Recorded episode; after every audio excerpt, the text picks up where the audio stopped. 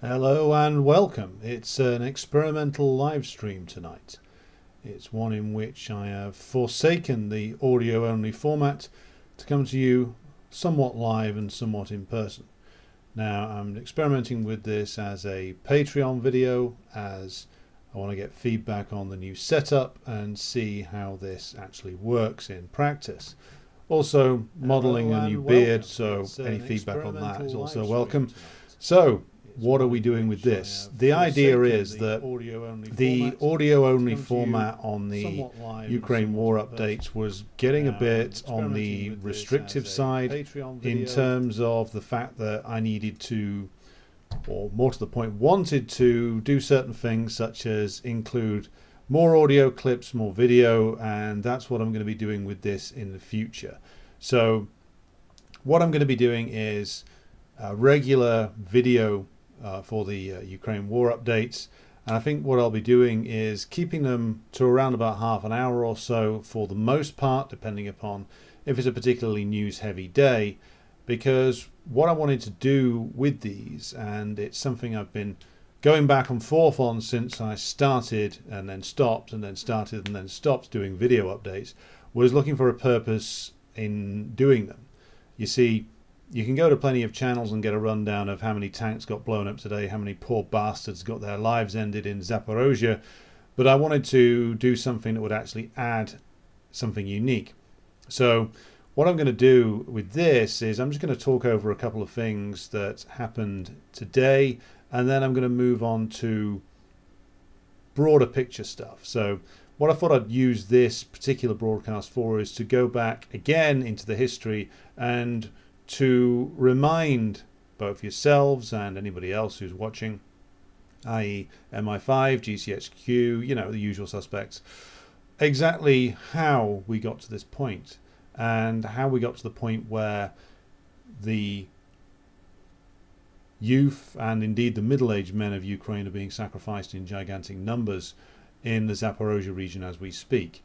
And that, of course, involves, like many of the questions under discussion today, a trip back into the 1990s. And one of the reasons why I will keep doing this and will keep going back to the period after the collapse of the USSR, and sometimes even earlier than that, is that, of course, one thing that a Marxist analysis must do, in comparison to a bourgeois analysis, an idealist analysis, is to actually explore the history because when presented with the war by the bourgeois propagandists, be it the unsophisticated variety in the form of people who work for Sky News, or the slightly more sophisticated variety, such as the CIA Trotskyites in the AWL or Agent Paul Mason, I only say they're slightly more sophisticated, is that they completely decontextualized and present things in a ahistorical fashion because they can't afford to actually explore the history because that would blow up their whole interpretation of this particular war. So, what I say by going back into the history is, and what I mean by that is, we go back and we start looking at the political developments in Ukraine since around about 1991, since the Soviet Union imploded, or more to the point, was criminally collapsed by its rotten ruling clique. And we find ourselves looking at the developments in Ukraine. Because, as I said when the special military operation began over a year ago now, almost 18 months ago, the fate of Ukraine is not only a miserable one, but also a lesson for all of those who occupied the post Soviet space and a lesson in the plans of imperialism and how they play out over the long term. Because we are fortunate in some ways to have on hand and available to us enough evidence to compile a clear list of imperialism's crimes when it comes to Ukraine. So let's first of all, though, start with the obvious, which is a couple of details, or rather more accurately, some major developments over the last two weeks, which is, of course, the offensive or counteroffensive, if you will, in the Zaporozhye region, and what this has meant to the war itself. Now, of course, this offensive from the Ukrainian armed forces, or at least the armed forces wearing the uniform of Ukraine, Who knows how many NATO forces exist within them? As I've said before, we keep getting told the story that there are at least 10,000 Poles there, maybe more, and numerous Brits, Americans, Frenchmen, Israelis, Brazilians. You name it, it's a motley crew of NATO countries and their allies. So the forces attacking in Zaporozhye region right now are engaging in the most overhyped and over-trailed event since the Star Wars prequels, and with similarly disappointing results, I would imagine. So, back at around Christmas time, in fact, at the time of Zelensky's visit to Washington, we started to hear about the fact there was going to be this big new offensive. And of course, it's rather strange that you would announce your intentions to do this in almost half a year in advance. It's rather strange. Certainly the Russians don't behave like that. Certainly they don't telegraph their intentions and announce them on every social media platform. The opposite, in fact. Now, to understand why Zelensky was bigging this up, why the possibly late General Zaluzny, though who knows there, was not keen on it, was because that anybody with any military experience or just the ability to read a map or examine the details of the Russian heavy defensive fortifications in the Zaporozhye region would tell you that a Ukrainian force attacking with little to no air cover and no support from sea based assets, and even with the full support of the American electronic surveillance suite that they have available to them, very limited ability to actually strike in a serious heavy and sustained way upon those Russian fortifications. They are, in fact, just throwing these mobile armored brigades of recruits that have been barely trained in, as Mark Milley, the chairman of the Joint Chiefs of Staff, said recently,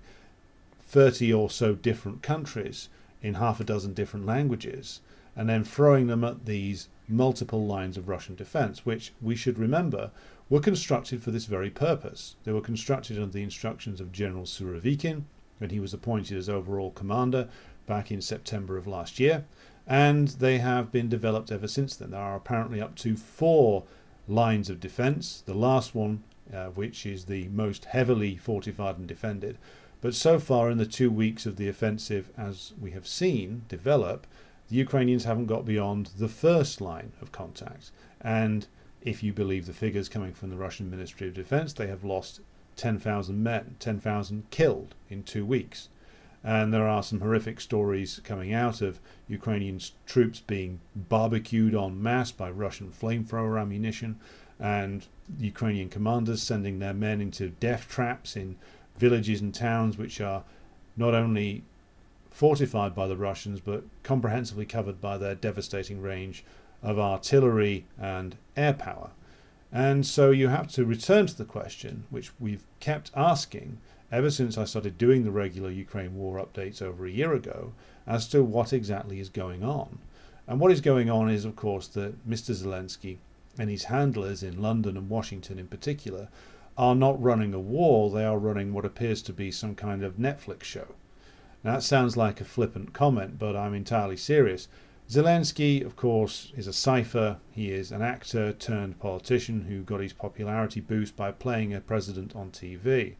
He was apparently, according to many different sources now, sincere in wanting to implement the Minsk Accords, but was told, not just by the heavy mob in Ukraine itself, but by the external actors and the real masters of the situation in Washington and London, that should he do that, then, well, his safety might be compromised. So, of course, consequently, at the end of 2019, he flips and starts pursuing a more aggressive agenda because his very life depends upon it. No brave man of principle, he. That is Zelensky. So, the whole Zelensky presidency has been designed essentially as a fiction. He is a fictional president there is no real power that he exercises because Ukraine doesn't have any real sovereignty. And here we must dive back into the history.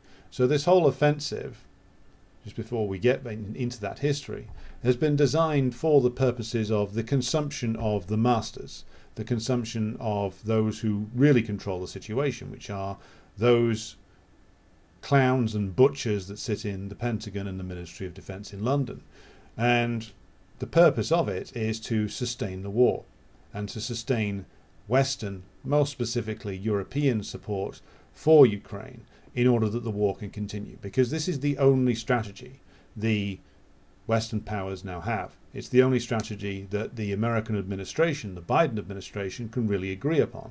There are those like the ultra aggressive faction around people like Victoria Nuland, who are commonly described as the neocons, though their difference with the other factions in Washington, D.C. and London is marginal and minimal.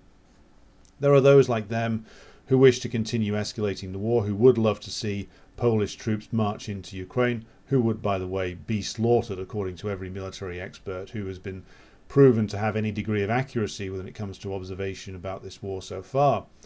But there are those who would do that. There are others who just wish to keep this thing going as long as they can, in the hope that either something will come up, the sanctions will bite, something will change inside the power structure in Moscow, Putin will be removed. But of course, as always with the intelligence estimates of the US imperialists, their estimates are nearly always wrong because, of course, they assume that Putin is this all powerful, all seeing, all knowing figure when in actual fact, though he is, of course, a very significant figure, he is a man who is fundamentally a chairman, a chairman of a collective, a group that came to power in the early 2000s, centered around those who came up through the St. Petersburg political structure in the 1990s, who, though they consist of various different factions and belief systems and material interests, all shared a vision of a re empowered Russian state and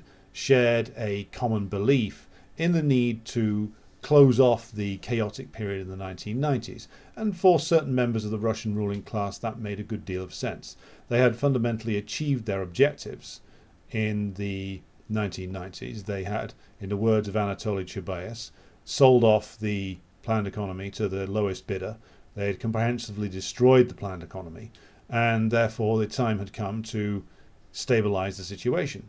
But of course, what they didn't count on and what they didn't consider was the fact that even a Russia that was prepared to be just a gas station with a government attached to it, run by a dictator, was, again, I'm quoting the late and unlamented John McCain now, was something that was only going to be acceptable to the US imperialists as long as it remained completely supine.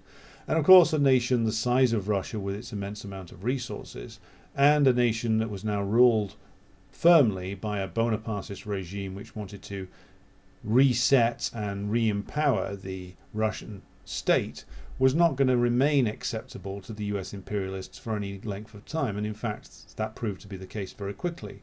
The reality of the 1990s was that even then, in the Yeltsin period, the state machines, or more specifically, the secret state machine in the United States in the form of the CIA and in Britain in the form of MI6, continued with their operations against the Russian state in the form of the Chechen terrorist campaigns, which the CIA and MI6 were, according to Putin, intimately involved in. So, again, how acceptable was any form of Russian state that retained any territorial integrity and credibility to the US imperialists and their most immediate allies? And the answer is not very. Remember, they wrote down their intentions in the early 1990s, as early, in fact, as 1992 with the original Wolfowitz Memorandum, when they were very clear what they wanted, which was that no state should be allowed to exist in such a strong fashion as the USSR had existed, i.e., being able to control all this landmass with this immense amount of natural resources within it. So, now we'll come back to the Russian economy later on because there are several points that emerged from the St. Petersburg International Economic Forum that was held last weekend in Russia that are relevant to this particular point. But the key thing to bear in mind is that the imperialists telegraphed their intentions very early on. No state that was anything more than just a sort of pathetic basket case was going to be acceptable to them, even one that was still prepared to play the role of being principally a provider of raw resources. And this is still, of course, a debate inside the Russian ruling circles to this day. But again, more on that later. So let's go back into the history then. Why is this offensive failing so badly? It's failing so badly on a purely military basis because they are attacking an entrenched Russian position that is well defended that has comprehensive air cover and artillery cover, which has very well trained men manning the lines. And so, on a military basis, that's why this offensive is failing. On a more long term basis, the offensive is failing because, of course, Ukraine has no ability to produce its own aircraft anymore. It has no ability to mass produce artillery anymore. It has almost no industrial base. And this isn't just because the Russians have comprehensively gone after this. It has no industrial base anyway because the remaining industry, the bulk of heavy industry that still remained in Ukraine, was in the east. It was in Donbass. And that is what, of course, broke away in 2014. And as Russian Marxists in numerous political organizations have observed since the beginning of the special military operation, what in fact was going on inside Ukraine after the Maidan coup was in fact a class war disguised as a nationalistic one. But let's go all the way back now to 1991 to remind ourselves of what occurred here. Because in the early 1990s, the Ukrainian oligarchy, as it was being formed, expected to be ushered into the new Europe and expected to play its role there as a manufacturing base. But of course, Ukrainian oligarchy, much like the early Russian capitalist class, proved to be completely incapable of doing that. As Putin, as the Communist Party of the Russian Federation as well, have observed, by 1991, Ukraine was one of the manufacturing centers of the Soviet Union. If calculated on its own terms, i.e., separated from the wider USSR, it was one of the biggest manufacturing hubs in all of Europe. And you could see why the early leaders of Ukraine, Kravchuk, Kuchma, and others, thought that they were on a winner. They had this huge industrial base, they could surely retool this to service the needs of the Western capitalists. But they, of course, could not have been more wrong, because what came to exist in Ukraine, as it did in Russia, as it did in all of the former Soviet states, was a completely parasitic form of capitalism. Because, of course, if we look at capitalism globally, it has played out its historically progressive role. It's only playing a progressive role to a degree that it still is in some countries because it's married to a very strong developmentalist state, or in China's case, it's kept to a degree under control by the planning apparatus of the People's Republic. And in the Russian case and in the Ukrainian case, this parasitic form of capitalism was just let off the leash. So, what does it do? Well, it degenerates immediately to the point where it doesn't want to produce commodities anymore. I've mentioned many times one of my favorite Marx quotations from Capital Volume 2, where he illustrates very clearly in that book, in the first chapter actually, how the process of deindustrialization is baked into capitalism from the very beginning, how it wants to go from a cycle of money, commodity to money to just money to money, to cut out the commodity production entirely. And what's the quickest way to do that? Well, if you're a Ukrainian oligarch in 1992 to 93, the best and quickest way is to asset strip whatever company you've managed to steal, close it down, sell it off, sell off the land, cash out, run away to Cyprus, or at least stash the money in Cyprus, which is what an awful lot of them did. You see, back in 92, the Ukrainian state inherited a comprehensive aircraft production industry. Of course, it had oil and gas, it had textiles, it had armaments production of all different kinds, it had elements of the Soviet aerospace industry. Now, the difficulty is, of course, that all of this was linked into a still much wider planned economy, even by 1991, with all the damage that the Khrushchevite revisionists had done to it. This was still a planned economy that stretched all the way from Lvov in the west over to Vladivostok in the east. And without access to that wider planned economy, a lot of these industries struggled in terms of being able to have the supply chains in place that they needed to continue producing. And of course, when exposed to Western competition, they got annihilated a lot of the time because the Ukrainian state was too weak to put in any protection. In fact, the only post Soviet state other than Russia under Putin that put in place any kind of barrier to the kind of economic collapse we saw in Ukraine, in the Baltic states, and other places was, of course, Belarus under the old Soviet official Lukashenko in a loose coalition with the Belarusian Communist Party, who at least put some limits on what was going to be a disastrous period of deindustrialization. So, Ukraine through the 90s and into the 2000s, the west of it certainly gets deindustrialized. Donbass in the east, of course, retains a large amount of heavy industry. And Ukraine goes through a boom period, relatively speaking, up to 2008, where its sale of oil and gas and its position as a transit point for the sale of Russian oil and gas coined it a lot of money. It was, relatively speaking, coining it in.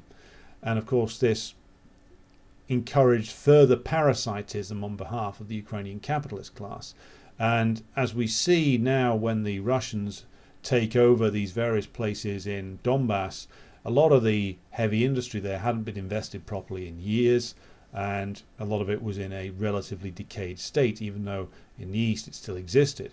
And that's why I say what can be seen here developing is a class war disguised as a civil war. It's in reality it's both because the industrial working class of the east proved to be a barrier to the parasitism of the Ukrainian ruling class and I'll explain further what I mean by that. The Ukrainian oligarchy or Ukrainian capitalist class, it is a purely parasitic entity. It never wanted to invest anything, just asset strip and take the cash out of the country. And there was never a Lukashenko figure or a Putin figure who would step in and even put a handle on the situation and clamp down on this. Not even in the way that Putin did with the Russian oligarchy in the early 2000s when he said, you can keep your money, but keep your hands out of the state. So, what the Ukrainian ruling class wanted to do was to just asset strip everything, destroy everything. And one of the barriers to them doing that is the industrial working class, but it is also the Ukrainian Communist Party, which throughout the 1990s and into the early 2000s was the, at one point anyway, the largest single party in U- Ukrainian parliament. And this is very crucial to bear in mind because the combination of a relatively powerful industrial working class and a strong Ukrainian Communist Party acted as a constraint on the worst excesses of the Ukrainian oligarchy for a while, which is why, of course, they prioritized destroying the Ukrainian Communist Party and they looked for ways to carry that out. Now, the way they ultimately settled on was twofold. First of all, the more rabid elements who were associated with the funding of Banderism and all kinds of other neo fascist groupings, they, of course, acted as the open servants of imperialism and created the so called Orange Revolution in 2004, which was about trying to bring Ukraine into the EU, even though the EU was keeping Ukrainians at arm's length for a very long time, and to a certain extent still is, even at this stage. And the other way they tried to go about this was to carve up the Communist Party's vote. And how do you do that? Well, the Ukrainian ruling class turned to a method that the wider European ruling classes had engaged in post World War II, which is that you build up an apparently social democratic alternative. And one of the things that the leadership of the Ukrainian Communist Party often said was that they were damaged by the oligarchs funding and setting up the party that was to become the party of Viktor Yanukovych, the party known as the Party of the Regions, which posed as this social democratic party, and due to the fact that it had a large amount of funding behind it from the oligarchy, was able to split up the Communist Party vote inside Ukraine. I'm sure as well, and it's been documented on various different sites that I've looked at uh, from Ukrainian Marxists, chronicling the failures of the Communist Party of Ukraine in the 1990s and 2000s. I'm sure there were errors made there. They always are by every party that goes through this particularly testing period. It'd be interesting to see how many of us could stand up to the challenges faced by communists in Ukraine in the 90s and 2000s. But certainly the Ukrainian oligarchy managed to damage it and peel away a lot of its votes with the setting up of the Party of the Regions, which of course then gets itself into a contest which it didn't really want with the more aggressive parts of the Ukrainian ruling class that are openly funding fascist organizations that are desperate to join the European Union because fundamentally what do they want to do? Asset strip and destroy the country, and crucially, destroy the final elements of the Soviet legacy, which included subsidized housing and, of course, subsidized heating for Ukrainian workers. And they want to get rid of all of that. They want to get rid of absolutely everything, destroy and asset strip the entire country. And EU membership was seen as their way of getting to that point. Now, of course, they weren't able to get there. Um, Yushchenko, the president that they brought in in a coup in 2004, and again, I'll refer to something that Putin said, which is very accurate. In a meeting he held last week with war correspondents, he observed that the 2004 so called Orange Revolution was, in actual fact, a coup of a slightly less violent variety than the one that followed in 2004, but still with violence attached to it, and a coup nonetheless, which it was. It was an overturning of a legitimate election, again, regardless of what you think of Yanukovych and the Party of the Regions. He won that election in 2004 and was stitched up out of it by the openly fascistic elements headed by Yushchenko and backed up, of course, by imperialism. And then we get to 2014, and of course, the need of the most parasitic elements of the Ukrainian ruling class to destroy the final elements of the Soviet system has got ever more desperate as Ukrainian capitalism has stagnated and declined ever more. So, what do they do? They sponsor an even more violent terroristic coup, and this time they don't take any chances. They absolutely gut the trade union movement, they ban the Communist Party, and they look to militarily annihilate the eastern regions that still resisted them. Because this is fundamentally about the ability of this most parasitic element of the Ukrainian capitalist class to decimate and destroy the working class of Ukraine. That's what the coup in 2014 was fundamentally all about. Finally, destroying the last elements of the Soviet legacy, finally being able to liquidate all of the heavy industry that they could possibly find, asset strip everything, and take the money out of the country. That's what this has all been about, fundamentally. And it's all dressed up in this bullshit about self determination, etc., etc., and Ukrainian sovereignty and democracy. All garbage, all top to bottom lies, all cynical exercises in complete and utter ridiculous propaganda. And this is, of course, how we have got to the point that we are at today. This completely parasitic entity, the Ukrainian capitalist class, has been and is a total slave now of US imperialism. By the time we got to early last year, early 2022, there was no Ukrainian sovereignty left. The US embassy in Kiev had over 700 people working for it. They were attached to every single ministry.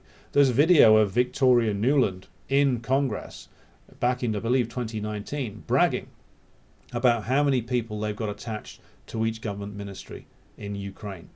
You look at the documents that were leaked online from the National Endowment for Democracy and other various different Washington think tanks and intelligence agencies, USAID, things like that. The methods of colonial control, the organizations of colonial control that the US uses, you see that they were designing every single thing in Ukraine, down to the parking schemes in Kiev itself. Zelensky visibly had no power. It wasn't just that the Azov guys told him to fuck off when he went and tried to talk to them on the front lines in Donbass. It's that the Americans basically made it clear to him that he had no power because what did the Americans do? Well, they took out his main sponsor, Kolomoisky.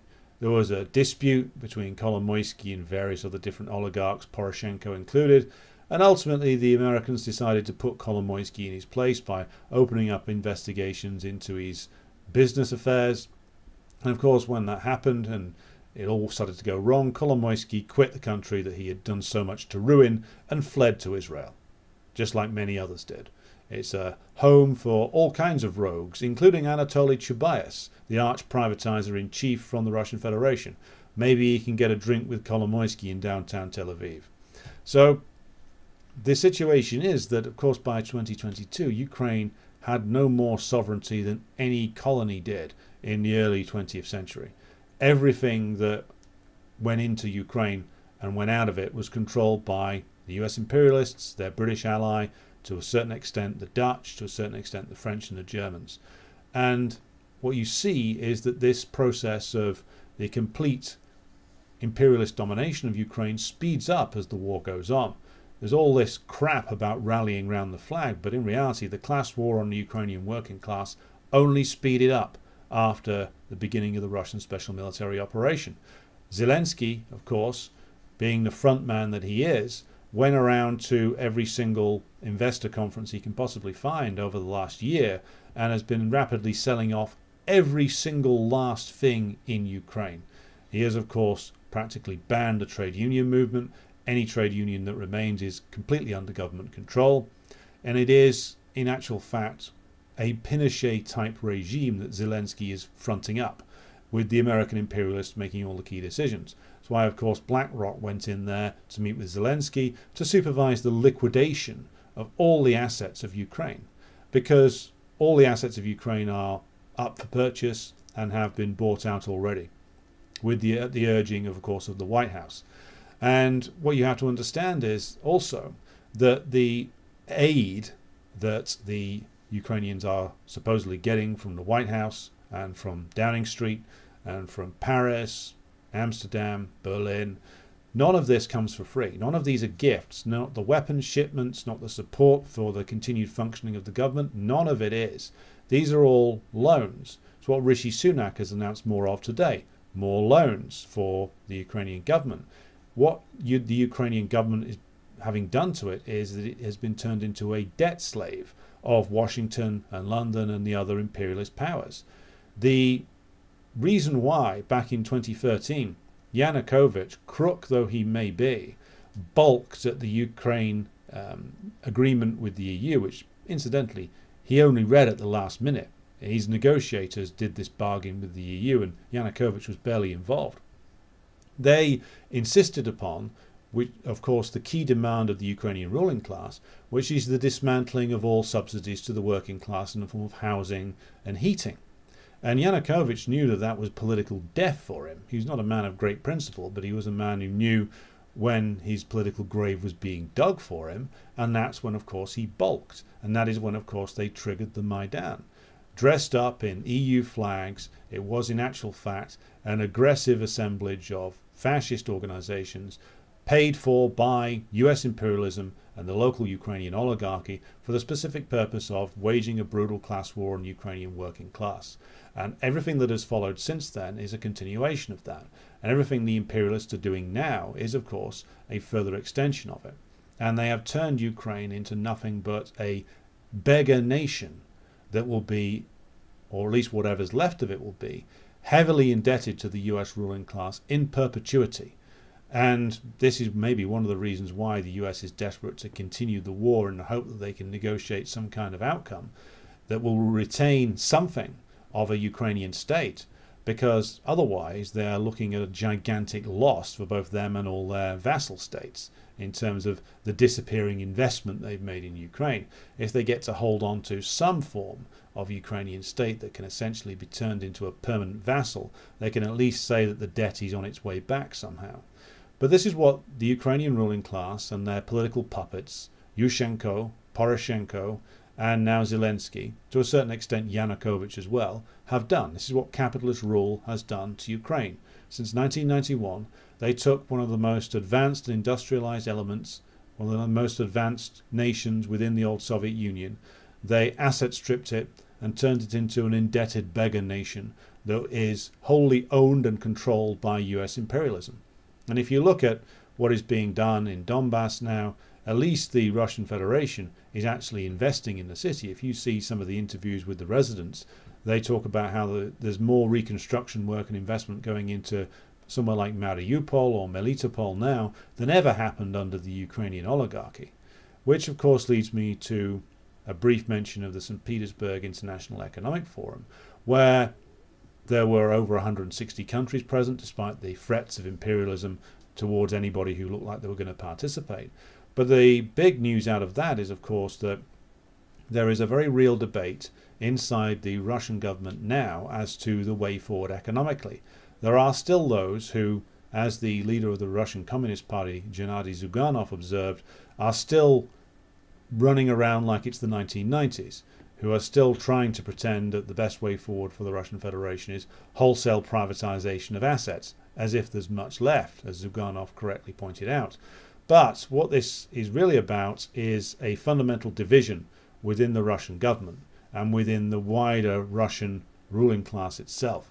You see, there is one school of thought embodied by people like Peskov and others who favor a return to the raw resource model that the Russian economy was run on for a long time, up to 2014 at least, which was just selling the raw resources either eastward or westward and not investing much in terms of the development of the Russian economy itself.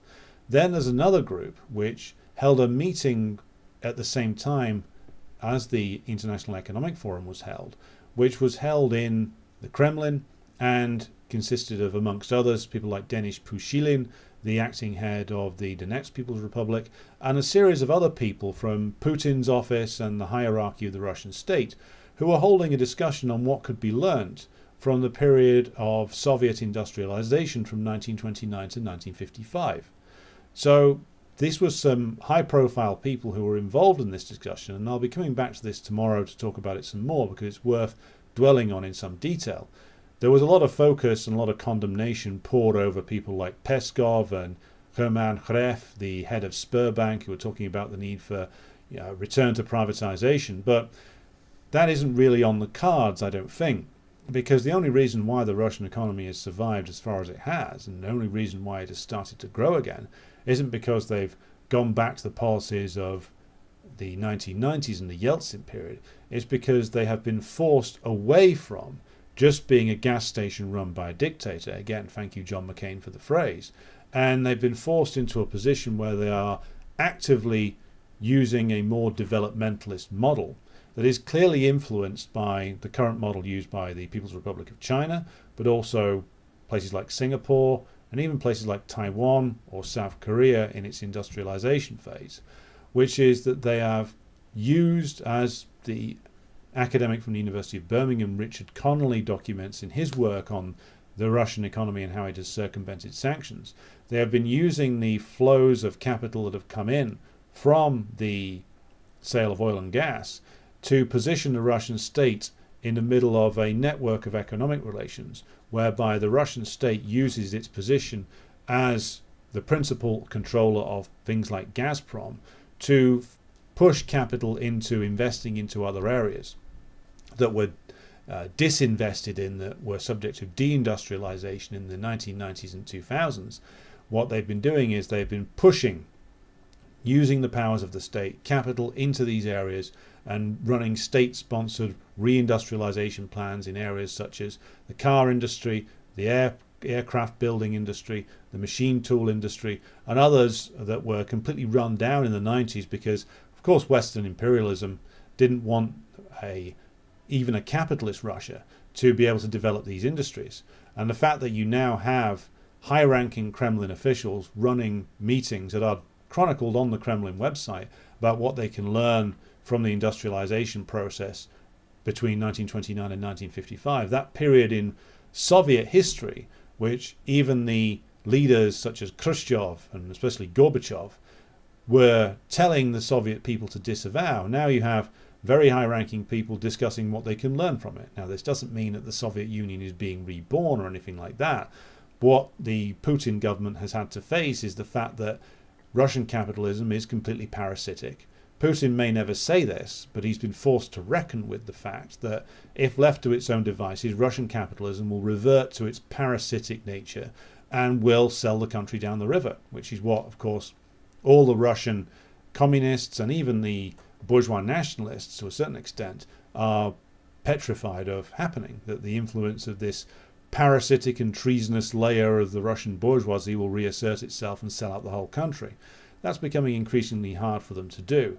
I think the fact that the comments of Herman Href and Peskov were given as much prominence as they were was probably partly down to the fact that there is a faction fight going on inside the United Russia Party and inside the Kremlin, and also perhaps to do what Putin always does, which is every time he moves towards more state control, he has to try and reassure and pat the hand of the nervous capitalist class that he's not moving back to the bad old days of the planned economy, even though, of course, without a system of economic planning that they put in place since 2014 that has seen agriculture revive and seen certain aspects of manufacturing revive, they could not have survived as long as they have done.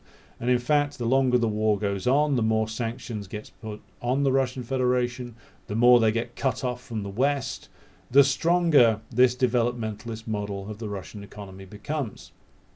So, in reality, the US imperialists and their European vassal states killed off the political ground upon which their own allies in Russia were standing by putting all these sanctions on them, by cutting off the ability of the oligarchs to move their money into the West, even though, of course, many of them are still trying, and by forcing the hand of the Russian government into actually developing this more state run model, they have actually killed off, to a certain extent, the political grounds upon which the comprador bourgeoisie in Russia exist.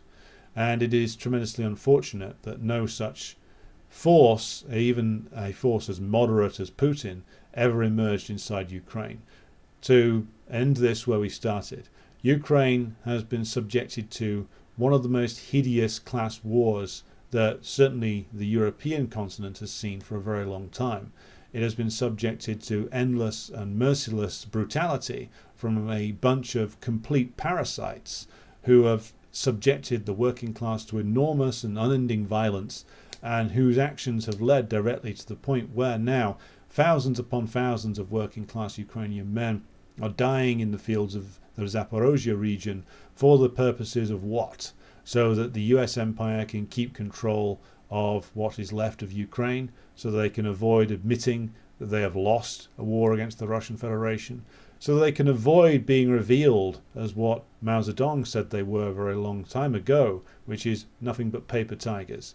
Weak states that appear mighty, but in actual fact cannot fight a war against the Russian Federation because they have such a weak connection now with the masses of their own nations, that is, the US imperialists do, the British imperialists do, they could not engage in open warfare because they could not summon up the nation's resources that would be required to staff a mobilized army.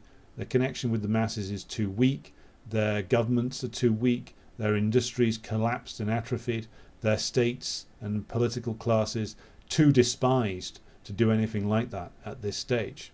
This doesn't mean that imperialism is not still dangerous, and of course the circumstances can always change. But as things stand right now, these wretched cowards are getting the Ukrainian working class to die in vast numbers because they are too weak and pathetic, useless, cowardly, and bankrupt to risk their own stability by trying to get the wider population of the US and Britain to go and fight in Ukraine. So, I will leave it there for this inaugural live stream. Be sure to feedback on how you think it's gone.